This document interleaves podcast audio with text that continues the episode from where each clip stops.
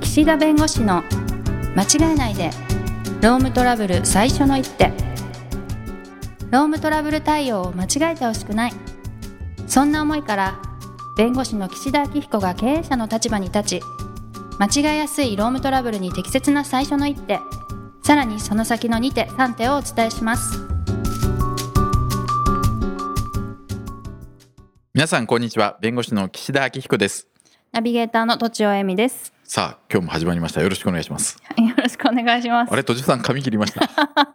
髪切りました前よね髪切りましたねねはいちょっとなんかあの若々しくというあか本当ですあかのキューティーっていうんですかキキュュー ティーっていうんですそうそう前髪切ってさらにちょっとクリンっていうのをうんやりすぎた、 カールをねすごい上がっちゃいましたねいやいやいやま、眉毛のオンザ眉毛って知ってますかオンザ眉毛はこの眉毛の上にこう前髪がそ乗うるそ乗うらそうないそうその分かる分かんないで世代があるんですよへやーっぱ若い人知らないん であじゃあ私は良かったとギリいうかギリこっち側ですねこっち側だったということなんです私ね側ですはいはい、まあ、ということで気分も新たに で すね今日のテーマなんですがはい以前団体交渉のお話しましたっけ団労体交渉働組合さんの話ああ労働し組まし合たっけはいはいしたんじゃないですかしのまし要ました求書をうん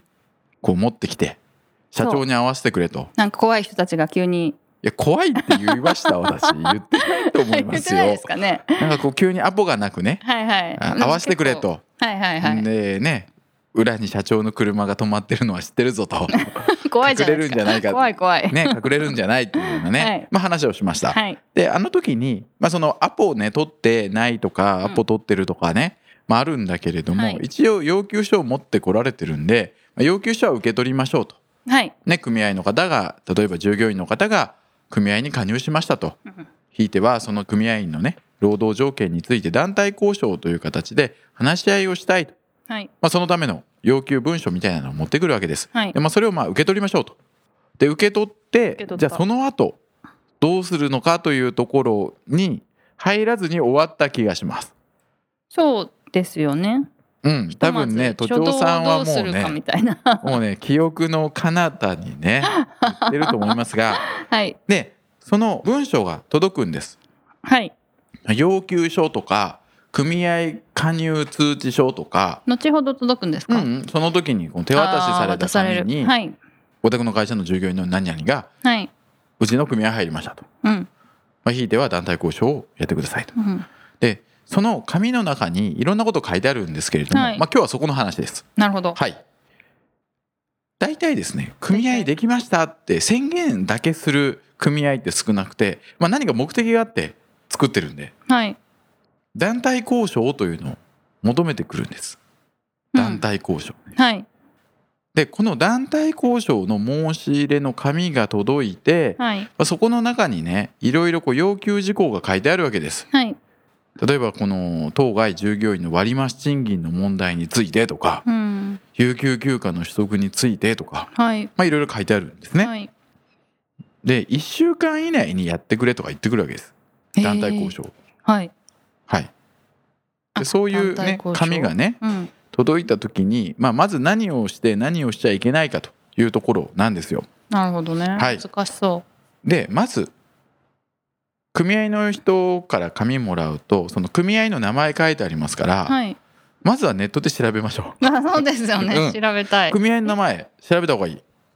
口コミとかを調べるってことですか口コミっていうかねその組合にホームページがまずあるかどうかで公すね式なものはいああはいそはのい各組合さんで作っておられてはいでそこの何ですかね活動のこう記録というかなるほどどういう活動を、まあ、主に取り組んでおられる組合なのかっていうのを、うんうんまあ、見てますはいでそれからこのアップの頻度ですねこう あの両方のはいメディア戦略というかメディアを使った活動を得意としている組合かそうじゃない組合かっていうのを見てますへえ、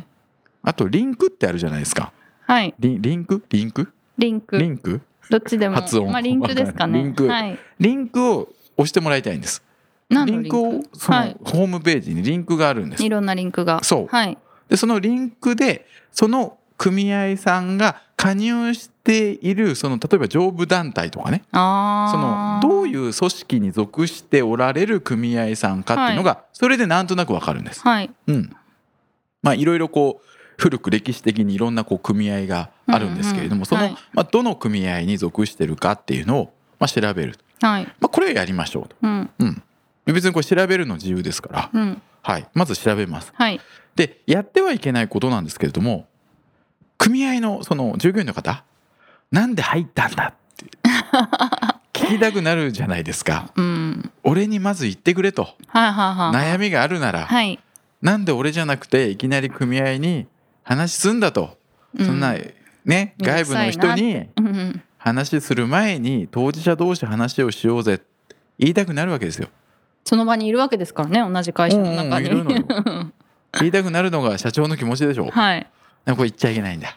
何にも言っちゃダメなんですか。何にもっていうのは 何をっていうのいや仕は。事の話はもちろんもしちていろんいもですちよろ。んでもその組合に関する話はあんまりってことですかう、ん、うん、いつ行ったのとかうん、ういうのいつダメ俺この間の有給取った時行ったのとか言う言っちゃいけないそうなんですか、の。へでこれなんでかっていうと、はい組合をまあこう立ち上げたり、うんまあ、加入したりするわけですけれども、この従業員の方がそんなところに入るなっていうようなニュアンスで言ってしまうと、はいこれ支配介入っていう言葉があってうん支配介入っていうのは組合の方がこう組合を作ったり組合としてこう組織してるのをこうなんていうんですかね引き剥がすような言動うんこういうものをしてしまうとそれ自体が労働組合法っていう法律で、まあ、ダメよって言われてるんです。へーなのでなんでそんな組合に入ったんだとまあか確かにそんな言い方だとねねいやこの組合はこういう活動をやってる組合だぞとうか、ん、ね、あそれもダメなんですかいやダメに決まってますよ 要するにそういうそうなんだ組合だから入らない方がいいんじゃないかっていうニュアンスで言ってしまうとそういうふうに取られちゃうとってことですね、うんはいでで組合さんも分かってらっしゃるから、はい組合加入通知出したらおそらく会社が組合に慣れてないとそういうふうに辞めないかって働きかけたり、うんその批判的なことをあなたに言うかもしれないと、うん、だからそういうふうな発言があったらきちんと録音に取っといてくれってそれは言いますよ。なるほど ねね、それは分かんないけど、はいはいでも言ってる可能性ありますよ。なるほどねでそれが録音取られてしまうといや社長はねこういう組合さんがどんな組合か分かんなくてはいうん、ねあのなんていうんですかね親心とい うか心配で言ってる好奇心とか、ねってあるんだけど、まあ、大体ねそこでこじれる。そうなんだでも本当知らないとアウトですね、それそうだから、うんあそうなんだとはい、まあどのね組合に加入されようと話す内容は同じですからうん交渉のね内容は。だからそのもう直接交渉しようぜとはい、組合通さずにもう従業員と俺との間柄じゃないか とだから直接話そうぜって言いたくなるけど、はいまあ、うまくいかないですまあ、そう思ってるのは社長さんだそけっうてことだねそうそうそうだって話して分かるんだったらまず来ますからだか 最初からね、うんはい、ら何か事情があるんですうん、それは社長との関係で社長が思ってるのとは違う風に見えてるのか、はいまあ、もしくはまあなんかいろんな事情があるのか知りませんけどなのでまずはこんな組合に入ったんだとかどうしてその思い立ったのはなぜだ とかわかんないけどもう聞かないもう尊重する、うん尊重する、はい、うんなるほどねということをまずやるなので組合のそのホームページを調べるはいことをまずやり、はいね、なんで入ったかということをあんまり問い詰めないそれは例えば同僚の人が聞いちゃうのはどうなんですか同僚の人ああ社長とか役職の人じゃななくてくて「何何今のどうしたの?」みたいな。いやそれはいいですよ別にあ全然問題ないんですかそれ仕事と関係ないしあのなんていうんですかねプライベートの話なんでって扱いになるんですね。ううんんうんどうしたのどうしたのやっぱ会社を代表するような人がいるとまずいと。はそう、はいはいそれから会社が例えば社長がその部下っていうか こう役職ない人に「お前聞いとけ」と「これはダ メで指示しちゃダメ。指示するのはダメ」そうなるほど。あとは例えば朝礼とかでうん。例えばまあ私岸田なんではい。岸田さんが〇〇組合に加入されたそうです とか朝礼で言っちゃうとかね晒し者じゃないでいすやあか。るんですよあるんですかやっぱりそういうふ うにいやえ何デで言リうんカですシかーってないな。そうまあねデリカシーかねわかんないけじゃどないんですかね。なんていうのこうあなただけ一人がそういうのに入ってますよっていう孤立感をああ。。ねこ演う出するっていうか。ううんん。うん。ために言ってるとかねまああるんではい。まずは怯えないうん。ネットでこう調べれば調べるほどいろいろ不安になることもあるんですよ。確かに。社長っていろんないろんな会社が例えばブラック企業はでなんかこうね守られてないとか堂々名前出てねあー出るわけですよ、はいはいあそんなのに自分も乗ったらどうしようってまあ思うわけですよ確かに、はい。でまあ確かに思い当たる節も若干ないではないけれどもだからなんとか今のうちにこの初動で火がはい。燃え盛らないうちに消そうと頑張ってやると逆効果っていうことなんです。なるほどね。うんじゃあ、調べる、ホームページとか調べるのはいいけど、うん、まあ、冷静にねってそうい。そう う情報収集はいなるほどとそれドキドキドキドキしちゃったらちょでっと。ちゃんとやらないとこういうところに乗っかるんだなって思うことはまず必要だと思い気をま引すよ。き締めるといそううか。そうそうそう。はい。でその上でそういう脱退を工作し ないはいそうなるほど。でその次にやることが団体交渉を求められてますから、団体交渉するかしないかっていうのを考えなきゃいけないわけですうー。うんでそこで何を見るかというと要求事項なんですはい。はい何を求められてるか。そうだからそこに書いてある要求事項が話し合い団体交渉に応じなければいけないような内容なのか、はい。う全く関係のないような内容なのかーん。それを見極める必要がまずあります。うーん。で会社が団体交渉を応じなければいけないのはその従業員組合員の方の労働条件とかはい。待遇とかあとは組合と会社との何かこう約束事とか、まあ、はいそういうことについて要求があればそれは答えなければいけないというか交渉しなければいけないということになってるんですがはい。例えば団体交渉の議題がより良い日本を作るためにとか書いてあったらこれ例えばですよ全然そういうのが実際あるわけじゃないんだけども、例えばねそういうふうにより良い日本を作るためにとかって書いてあったら、はい。えー国じゃない しとあのうちでできること限られてるっていうか何も解決できないじゃないですまか。あ、より良い日本ってことはないにしても、うんでも関係ないことが書いてあることもあるってことですかあありますあります。えそうなんですうんあの直接関係ないこととかねあとは親会社子会社で子会社のの問題なのにこちょっうと勘違い親して会社さんの方にその請求というか団体交渉の申し入れが行ってしまって、うんうんいやそれ子会社の問題だからっていう、はいまあ、これちょっと親会社子会社の問題というのは実はちょっと微妙な問題あるんですけど、うーうんん難しそう、まあ、ちょっとそこは今回は触れずに、触れずになんですが、なのでまずは要求事項を見て大体その従業員の個人のことであれば、まあ、基本的には応じなきゃいけないよねと、うーんあとは解雇の問題とかね、はいはい残業の問題とか、まあ、そういう問題であれば、まあ、基本的には応じなきゃいけない。応じなきゃいけなうんい、うん、うんじゃあ今後の経営のあり方と かねあと今後事業譲渡とかはい M&A とかあるんですかないんですかとかうーん極めて経営に関することであれば、まあ、それは答えなくていいんじゃないかっていう考え方もあるしでも営経営が統合されて自分の雇用がなくなるかもしれないという意味では従業員の方の雇用の問題でもあるので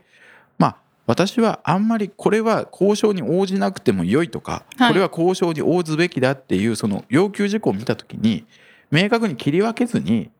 まあ、その名前はいいと団体交渉と言おうが、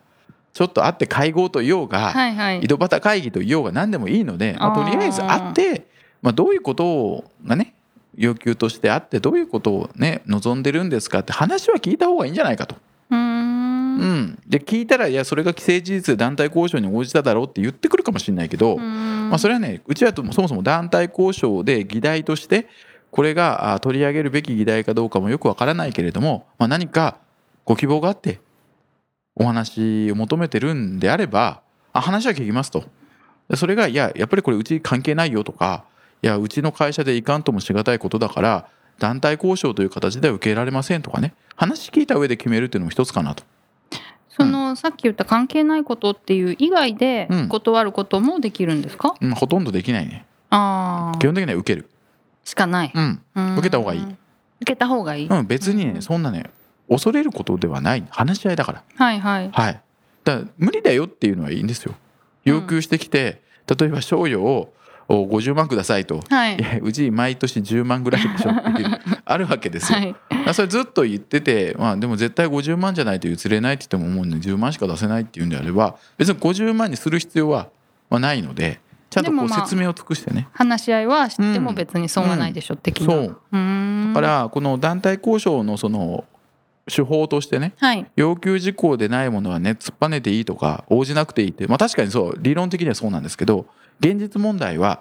団体交渉やりますっていう回答ではなくてちょっとお話じゃあ聞きましょうかとかああそういう言い方をするそうはあはであの相手のその真意とかねあはい趣旨を探った上でああ落としどころこの辺かなっていうのを探ったりではします。うーうん、んなので団体交渉の申し入れがあってもすぐに団体交渉しないで最初は話し合いというか事務折衝という形で団体交渉じゃない形でうーん非公式でやることもそういうことあがったできりしるんま。ですすねはい、はいはいということで、えなるーほど今日はその、うんうん要求書をそのアポなく持ってきた後のねはいそのちょっとしたやっちゃいけないやっこちゃといけがないねことね大事なことがありましたはい、お話をしました、まだまはだい喋りたいた いんで次回次々回もしかしたらこのテーマになるかもしれませんが、はい今日はこのぐらいにします。はいどうもありがとうございました、はい、ありがとうございました。今回も番組をお聞きいただきありがとうございましたロームトラブルでお困りの方は「ロームネット」で検索していただき柿椿経営法律事務所のホームページよりお問い合わせください